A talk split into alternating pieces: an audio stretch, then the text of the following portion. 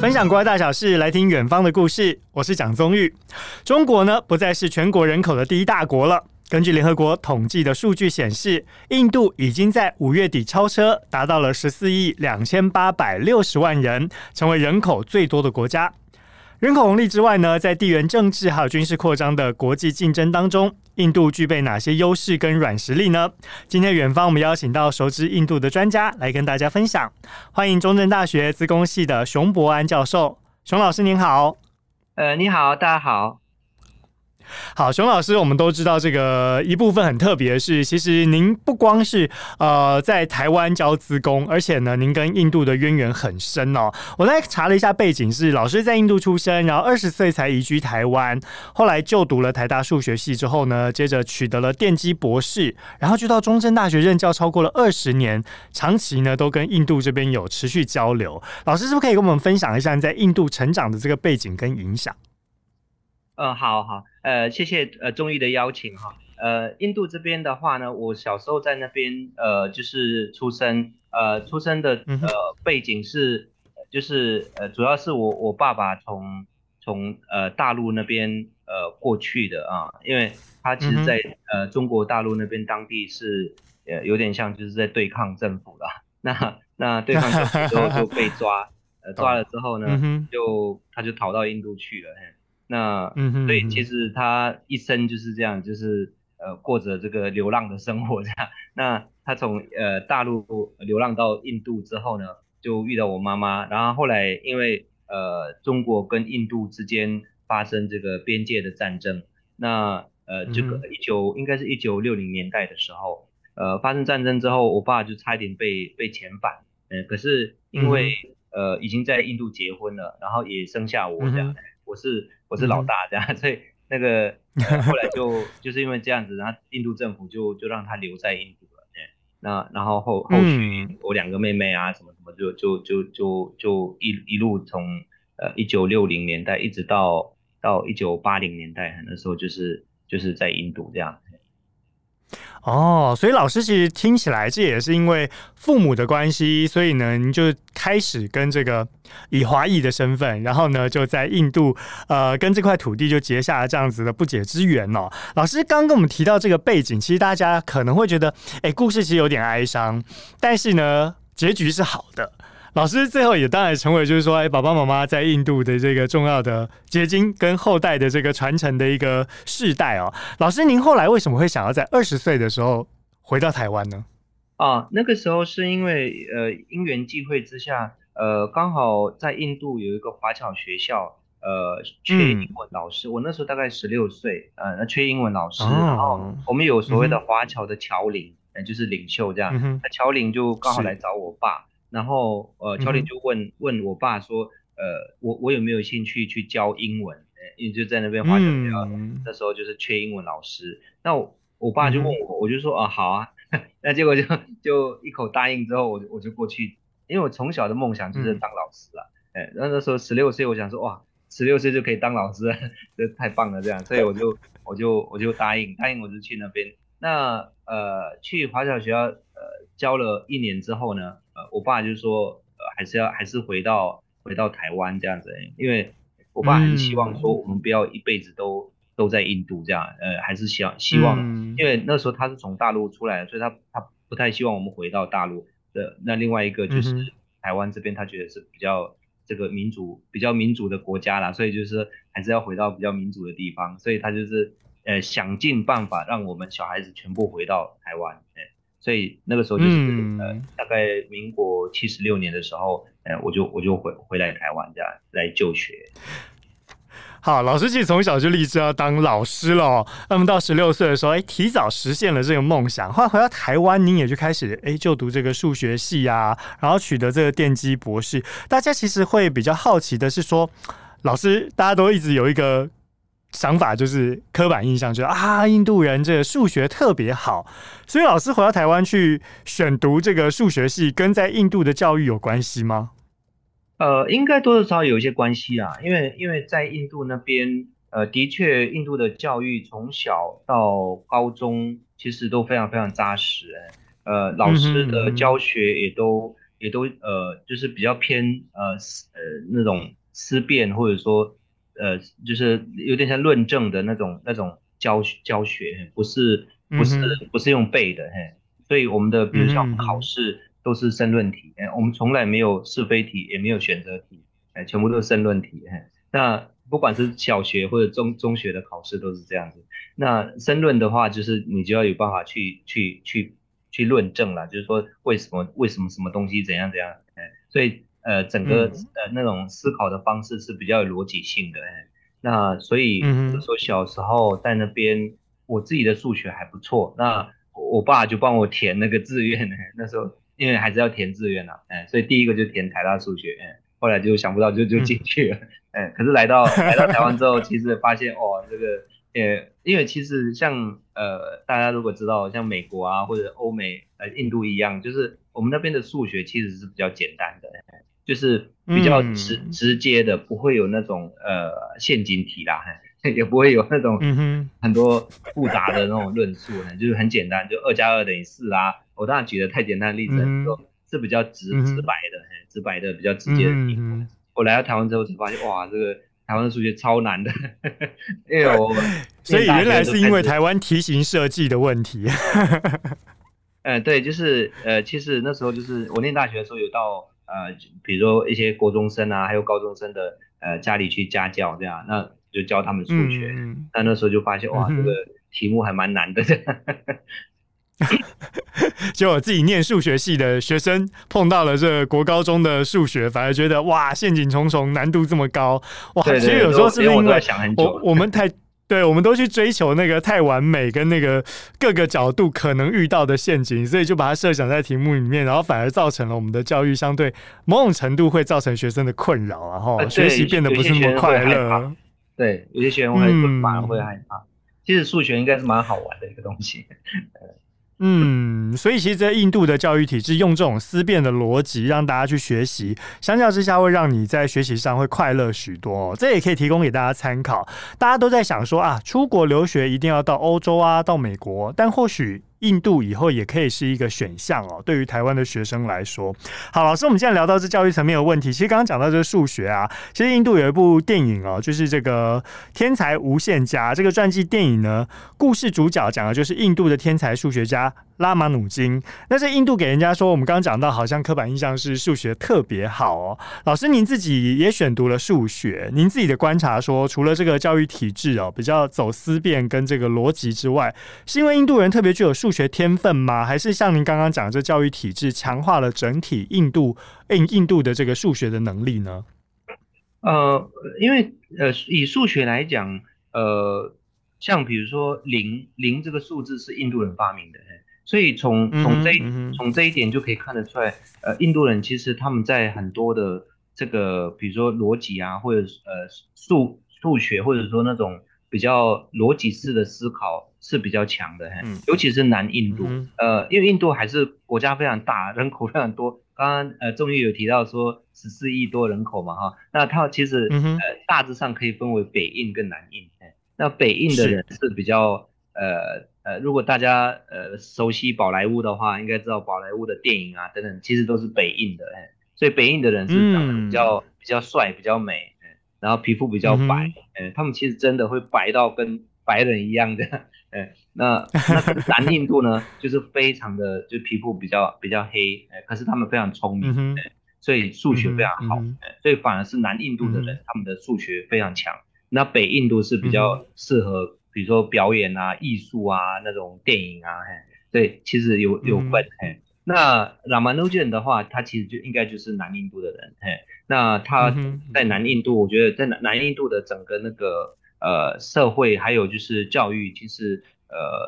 就是在逻辑思考或者说论证方面其实蛮强的。其实这个可以一直推到宗教了，因为印度的宗教，像从佛教一直到印度教等等，大家应该知道印度是佛教的发源地，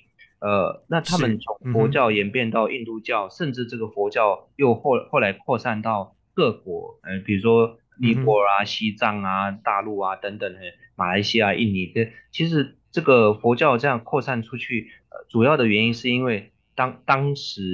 时他们喜欢用论证的方式来辩论。嗯、那所以、嗯、像那个就是有一位大师，他就到西藏，他就是去辩论。那本来西藏不是佛教，那辩论之后他赢了之后呢，佛教就带到西藏去了。所以这个，嗯，我觉得他们这个论证的这个能力是在他们骨子里面，是几千年下来都是这样子。那所以为什么他们数学会这么好？嗯、我想应该是就是他的那个逻辑性非常强。他可以直接跟你开始辩论，嗯、他不需要太多的准备。他就可以开始随时准备好，就可以跟大家讨论。对，所以也是因为这样子，像 Google 的 CEO， 然后微软的、嗯、还有很多好多这种大科技公司，他的那些为什么那些总裁或者那些CEO 都是印度人，就是因为他们会辩论，他们会找到一些对他们自己非常有帮助的，或者说对团体非常有帮助的一些利基点，或者说一些这个就是可以改善的地方，那他们也非常愿意提出来、嗯、啊，那愿意提出来，自然就会在整个那个阶级的这样的一个这个体制里面就可以往上爬，所以他们不管是在宗教啊，或者说在科技业啊等等，为什么他们都有办法到最上面，或者说做到比较好？我想应该就是在他们的这个几千年的这样一个历史底下。有一个这个论证的这个能力在。嗯，老师刚刚一开始就帮我们把这印度的教育体系就拉出来一个轮廓了，很清楚，就是说从小就在训练着论证跟逻辑，然后呢，我们在考试的题目呢也比较是走开放型的思维，而不是只有单纯的是非题 yes or no。所以这个其实对于台湾的教育体制相较之下，或许可以给我们多一点点的思考空间哦。就是说可能我们都太过强调了啊，这个是对的，这个是不对的，然后事情就变成二分法。但如果在教育体制，如果采取印度这样子开放性的思维，让大家去论证啊、去辩论啊、去讨论，或许我们可以找到更多种的可行的答案，而不是说我们只有单一的 yes or no。 这个或许真的可以给我们台湾的教育者、哦、也可以重新再思考一下印度这个模式是不是也有可能作为其中教育的方法之一。然后呢，老师刚刚还有帮我们建构了一个就是北印度跟南印度的这个印象，就是说北印度呢比较偏向表演艺术啊，南部呢会走比较学术教育这样子的路线哦。老师，大家都会既然对这印度有这样子的期待跟刻板印象在，我也要不落俗套的要跟您请教一个问题，就是说您自己从小在印度长大哦，刚刚跟我们讲了这个区域北部跟南部的差别，那老师自己从小长大的印象会觉得说印度的治安跟卫生条件特别不好吗？因为好像很多人要去旅游的时候都会很担心说啊，是不是这个卫生不好、治安不好，然后就觉得望而却步，会发生这样的情况呢？的确，就是说，如果以数据，比如说像空气品质 PM2.5、AQI 等等，或者说水质等等，的确这些基础，这应该算是基础建设了，包含交通也是一样，水质、空气、交通等等，的确在印度是不及其他国家，尤其是东南亚的一些国家，像印尼啊、越南都做得比印度好。所以旅客或者说要暂时停留在印度的一些商人、台商等等，过去的时候一开始一定会遇到就是不适应或者水土不服，尤其是喝他们的水、或者吃他们的这个比较生鲜的东西，像水果啊等等，这些的确会遇到水土不服，然后也的确就是在整个的这个建设上，他们的应该是政府啦，因为他们已经独立70年，就是从英国统治之下，后来独立之后呢，就是70年。那这70年当中，其实他们，因为他们，应该这个也是民主性啦，他们民主性就是说，他们不太愿意跟政府配合，所以像比如说，塔塔是印度百年企业。在台湾有分公司，那我们有跟他们这个分公司的董事长有密切的这个合作，所以塔塔的那个董事长有时候会来我们学校。那来我们学校的时候，我们在聊天的时候，他就有提到说，他们会听他们的父母，可是政府的话绝对不听，他只听家里的人的话，他不听政府的话。所以既然大家都不听政府的话，那这样政府就很难做事。那这就变成说政府很难做事，然后基础建设就做得很差，包含比如说当然这个一个是人民比较不喜欢那个就是体制内的那种上层的那种权威啦，他们比较喜欢就是就是朋友啊或者友情这样子。像比如说像我们跟印度那边合作，像比如说我们签 MOU 或者说签合约，像台商最怕的就是到印度之后签了合约，结果对方可能不认账，因为对他们来讲，他们觉得说那个 MOU 或者那些合约只是白纸黑字，不是真正的一种承诺，因为他觉得说真正的承诺是人跟人之间，所以如果你是跟他朋友，你即使没有签，他都会。就是不管怎么样一定要做到，那是因为他是觉得你跟他之间是有友情的，是有情谊的，是有这个合约的，那他们的合约是人跟人之间，所以变成说台商过去或者任何其他国家的商人过去的时候，就会发现有很多的困扰，因为他们期望建立的是人跟人之间，所以同样就是这种人跟人之间的基础信赖感，对不对？对，基础信赖感没有错，没有错。对，所以在也就是老师刚刚讲到这个部分，就会影响到说这个人跟人之间的信赖，也会影响到民众对政府之间的信赖，进而影响到这基础建设对对对，好，老师，你刚刚跟我们提这基础建设部分，还有什么要特别跟我们提点的吗？所以其实像台商或者旅客刚过去的时候，大概都是先带自己的水啦。那就是慢慢去适应，慢慢去适应。比如说1个礼拜、2个礼拜，其实慢慢就会适应了。因为像清大还有教育部都有派因为我们在印度大概有20几个的台湾教育中心在各个大学。那台湾教育中心主要就是教国语啊。那教国语的这些老师也都是台湾派过去的。所以至少在印度的话，大概有几十位台湾的这个华语老师。那这些华语老师其实去那边一开始当然会不适应，可是很快大概几个礼拜之后呢就适应了，适应当地的水、当地的空气还有食物。因为其实他们的食物也非常非常辛辣，那应该不是辣，应该是说那个香料非常多，因为他们是香料王国，香料王国，所以他们随便一道菜里面大概就几十种香料。那我们对我们来讲，就是对我们台湾人来讲，这个我们的食物里面其实香料没那么多，所以一开始一定会胃一定会不适应，那可是慢慢你就会发现，适应之后呢，就发现真的超好吃的，香料比较容易下饭比较容易吃，所以台湾的教授啊，一些同仁过去其实都会这个一直称赞那边的食物这样。其实印度最厉害的地方就是除了食物，还有一些这种文化跟这个宗教，还有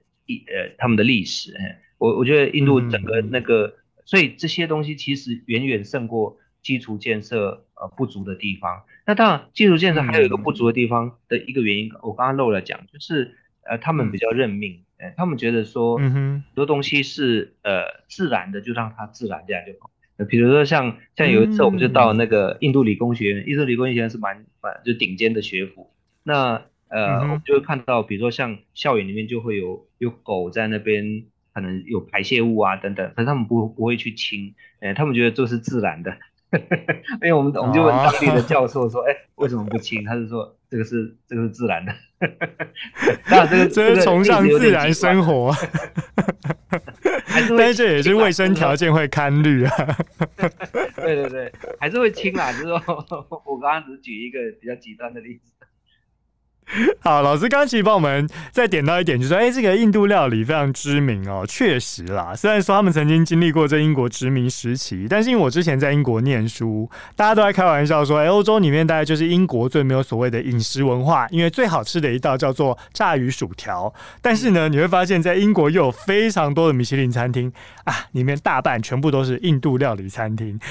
应该是说印度呢最后用料理重新再征服了英国。好，我觉得这其实是一个很有趣的文化。老师，请说。就是因为以前英国统治印度的时候是派了军队，然后可是现在他们就有一个笑话，就是印度人现在呢又回去统治了英国，只派了一个人现在的总理好，这也是真的很有趣的一个故事跟笑话。好，我觉得这个其实就是总是会有一些殖民时期，有时候会有一些反讽的这种不管是调侃的笑话也好，或者说有时候一些幽默啦，让大家参考一下。老师刚刚特别点到就是说印度其实独立70年嘛，脱离了英国殖民时期之后，那加上它多元宗教啊，语言也多元，所以呢在当地也会有很多种不同的语系。老师您自己精通4种语言，也是因为在印度的教育环境的关系造成的吗？的确，他们其实虽然他们有一个国语叫 Hindi， 那可是他们在因为可能是英国殖民之后呢，他们大部分在大的都市里面的学校的教育几乎都是英文教学，可是英文教学就是他们的所有课都是用英文上，可是上的这个过程当中，从小我记得我从小学1年级开始，其实就是3种语言，就是英文是他们主要的语言，然后第二个就是他们的当地的国语，就是他们 Hindi。啊，另外一个就是当地的方言。那等到高中的时候，那个当地的方言就可以选择第二外国语，比如像法语或者德语等等。所以是从小就是有3种语言一起读。所以我觉得那个对语言的那种掌握跟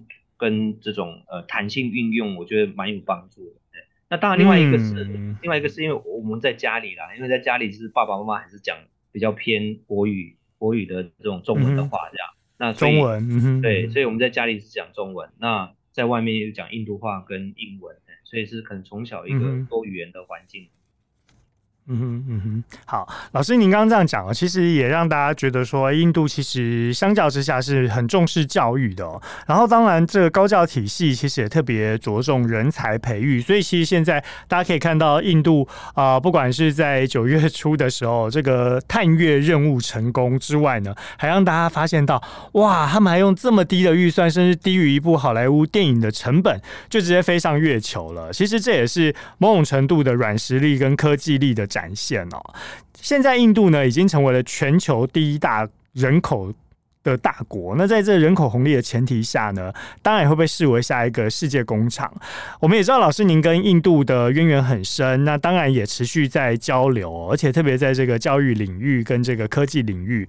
我们知道老师您现在有在引领台印 AI 海外科研中心，那么为什么当初特别就选在印度这个地方，而且看重印度这个地方呢？印度在软体方面这个没有话讲，因为大家全世界应该都知道，印度的这个软体工业算是全球第一的，就是最大。所有的像印度有一个像软体有一个标准叫 CMMI 的 level， 就是软体公司的那个标准。那第5级的几乎都在印度。那除了软体非常发达之外，当然印度的那个 AI 方面啊，就是人工智慧方面其实也做得非常好。那个时候大概2018年的时候，大概5-6年前，我那时候我本来在嘉义市政府在服务，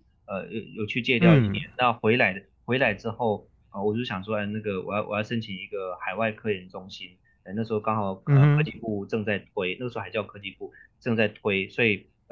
印度当时也没有人做，其实很多人不太敢去印度设中心或者去做什么太深入的交往，所以可是因为我对印度非常非常熟，那另外一个就是 AI 在那边也发展的不错，现在它仅次于美国，就是美国之后还有大陆啦，美国跟大陆之后其实就是印度。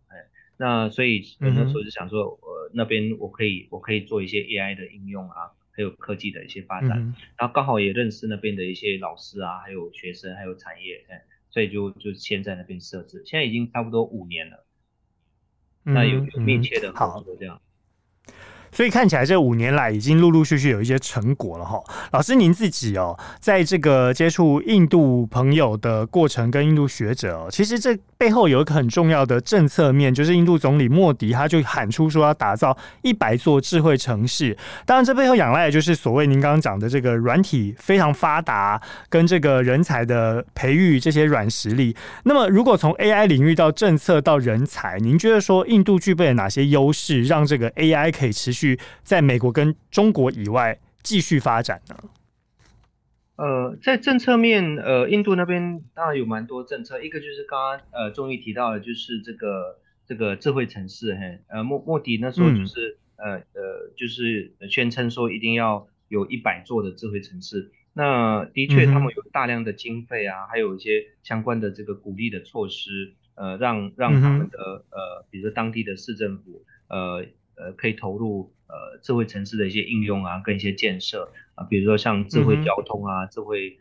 慧的这个环境啊等等，还有当然他们有自己的问题啦。那很多的经费是导到他们解决他们的一些大型的问题，比如说像那个印度北印度有一个邦叫 Punjab， 那个 Punjab 邦的话呢，里面有一个都市，甚至他们把它叫做Cancer Capital 就是那个癌症的首都这样。那癌症首都的那边的人，其实人口癌症的比例非常非常大，可能就是因为他们当地的空气还有地下水，还有重金属的污染，那这些污染的这些问题，就是他们会透过一些像物联网啊，一些感测器啊，还有一些卫星的这个资料啊，去判读，然后去做一些侦测。那所以在这一方面 AI 的发展方面，其实他们是针对问题来投入这个相关的经费。这个我们国内也前一阵子也开始做，就是像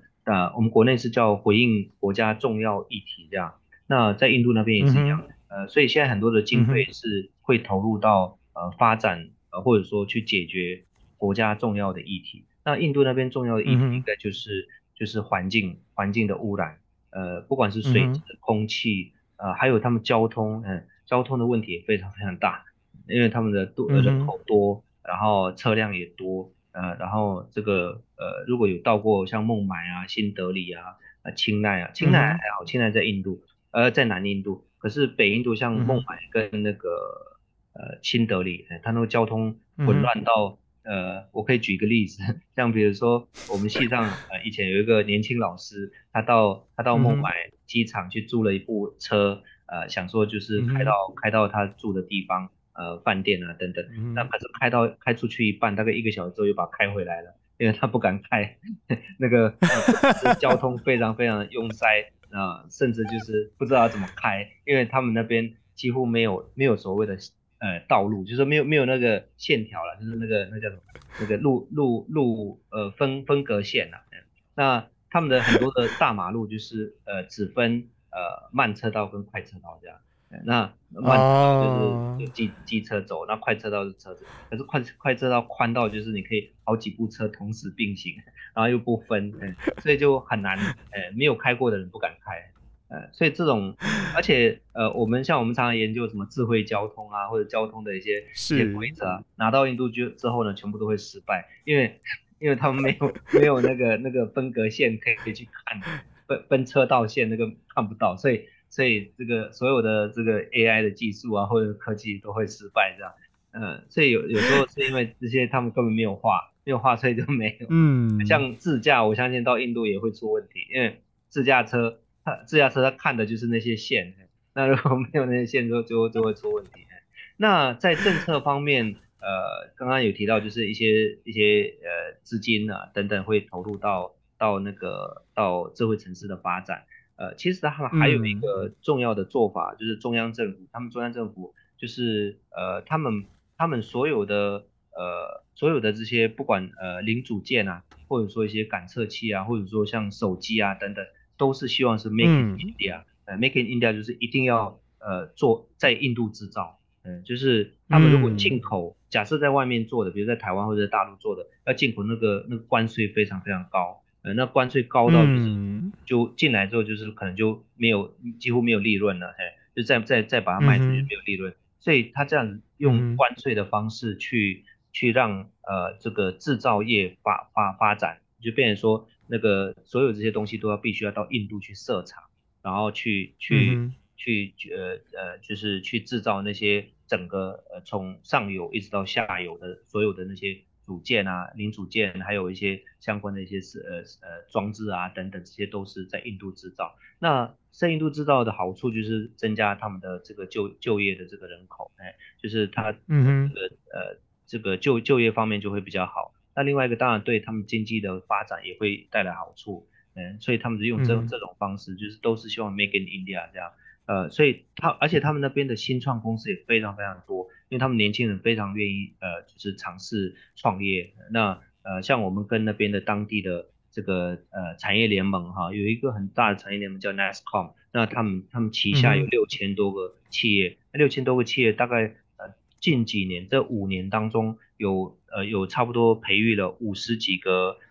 这个叫什么独角兽，那独角兽就是非常非常厉害的这个新创公司，那所以可以看得出来说，他们不管在新创公司的培育，或者说在这个解决国家重要议题的这个资金的导入，还有就是在这个 Make in India 的这样的一个策略之下，是顾到就是有照顾到国内的需求跟国内的，而且对他们需求，因为国内的市场需求也非常非常大，所以他们就只要满足国内的市场需求已经够了，所以他们不需要再外销到别的地方去。那目前像比如说 iPhone， 就是那个 Apple 它前一阵子到孟买去开店，因为之前这是第一家店，之前都还没有。那他们在印度开店是因为他们的工厂就设在印度，然后直接在印度卖，那市场也在印度，所以就变成说它这个从制造到贩卖，整个就可以在印度解决，不需要外销到别的地方去，所以他们的整个策略是这样子。好，老师刚刚帮我们点出来，特别分析到了这 Made in India 的这个策略，其实也就是说，它除了满足市场以外，可以就是说提供更多的就业机会，让印度自己内部的整个劳动市场跟经济都可以活络起来。然后另外一个重点特别提到就是说，所有的政策啊，跟着设计啊，都是要从需求出发，然后形塑成政策，再由政策来引导，不管是用补助啊，或者鼓励创业的方式来解决问题。老师，您这个概念哦，也是跟您之前提到的，不光是印度政府这么做，您自己也说过说资讯工程不单只是技术，必须要能够实际去解决问题才是一个好的设计嘛。那老师你自己这样跟印度交流合作下来，您觉得说台湾跟印度在人才还有软硬体的技术上有哪些层面可以持续交流跟互补呢？我觉得互补的地方有蛮多的，因为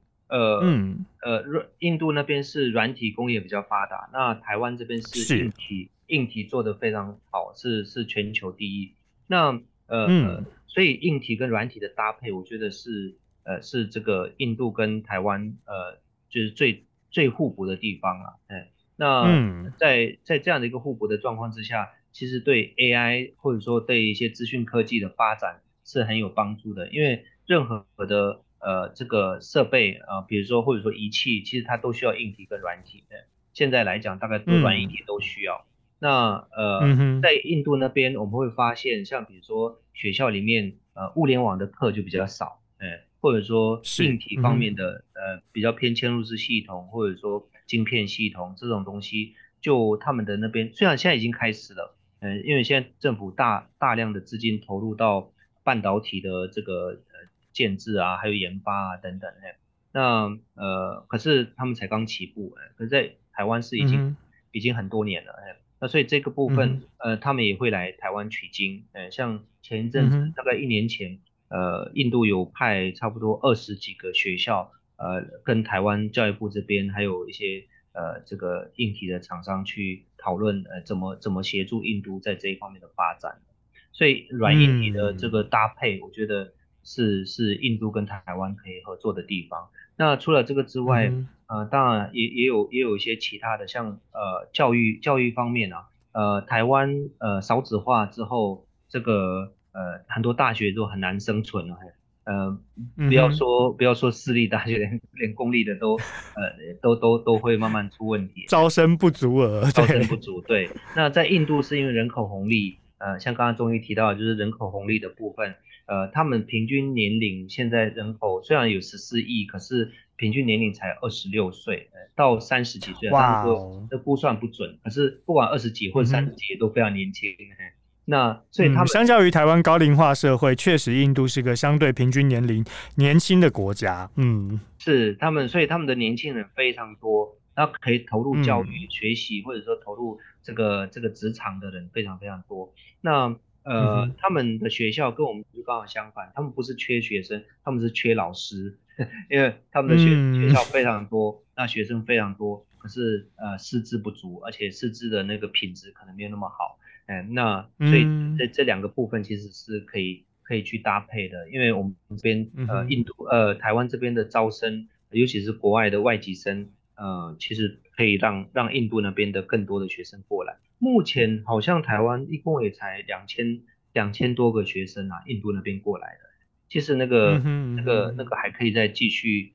把它扩大。像教育部或者说行政院那边也有一些相关的一些政策，是希望外籍生可以留台，所以印度学生如果过来，他们读完书之后可以留在台湾继续工作，因为台湾其实科技业也非常缺人，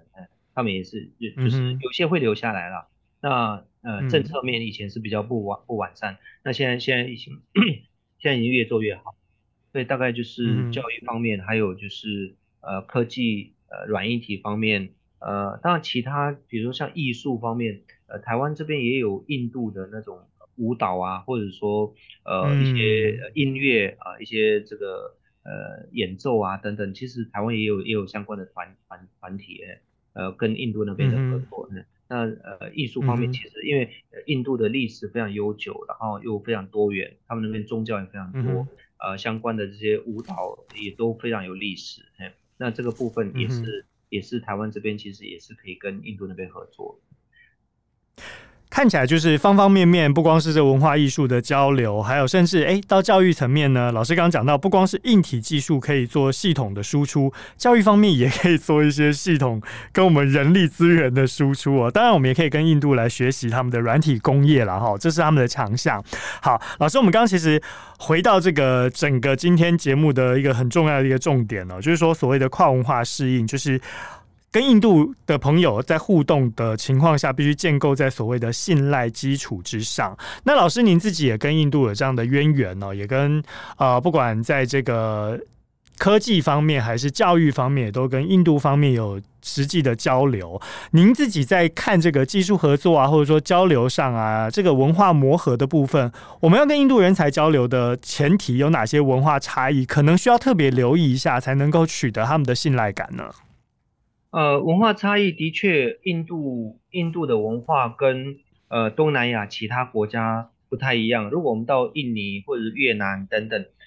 就是会觉得跟我们台湾差不多，没有差太多。可是到印度去就会发现那个差异真的很大，连他们印度自己都会觉得他们是 country of countries， 就是国家的国家，他们不是一个国家。那因为随便走个100公里就会发现。他们自己的文化也不太一样，就是他们的饮食文化，然后穿着，那些就是宗教的仪式等等就会不太一样，他们的宗教也非常非常多元。那所以其实在磨合方面的话呢，如果跟印度人打交道，我觉得第一个就是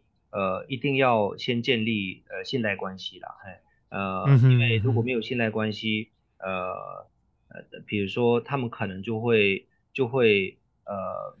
一开始都答应，都说 OK 没问题这样，那最后发现都有问题这样，那因为他们不喜欢拒绝，他们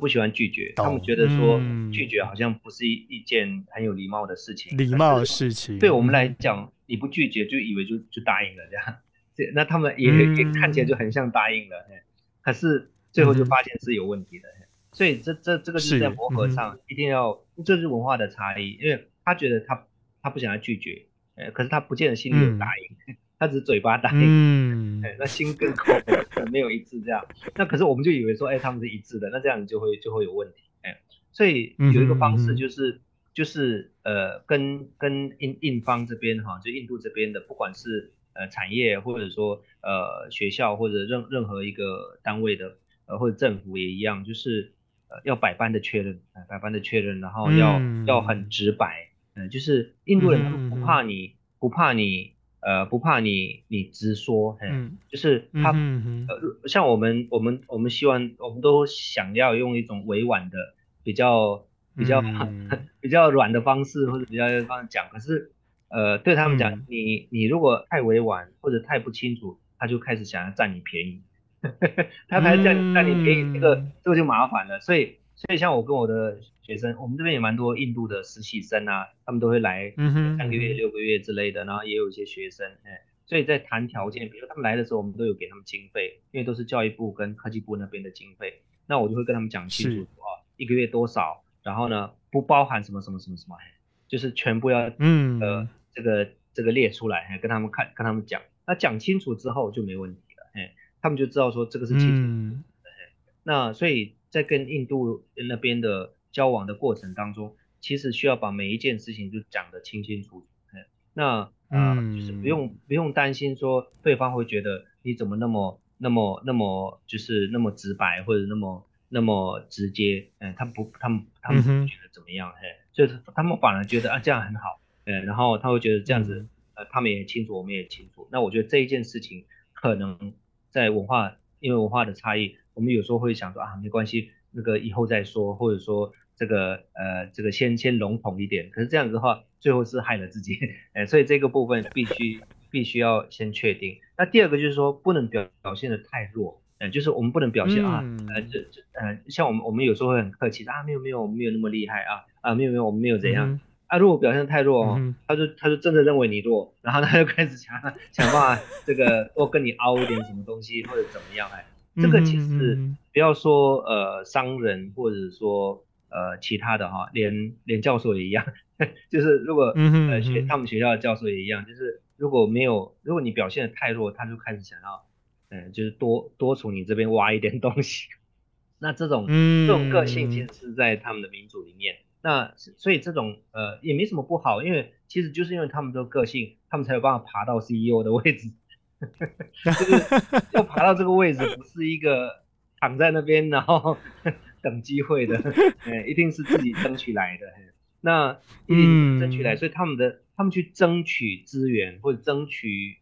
福利是不遗余力的，就是他们一定想办法，他们只要看到有缝有地方就钻，就想要得到。那可是他们也不会说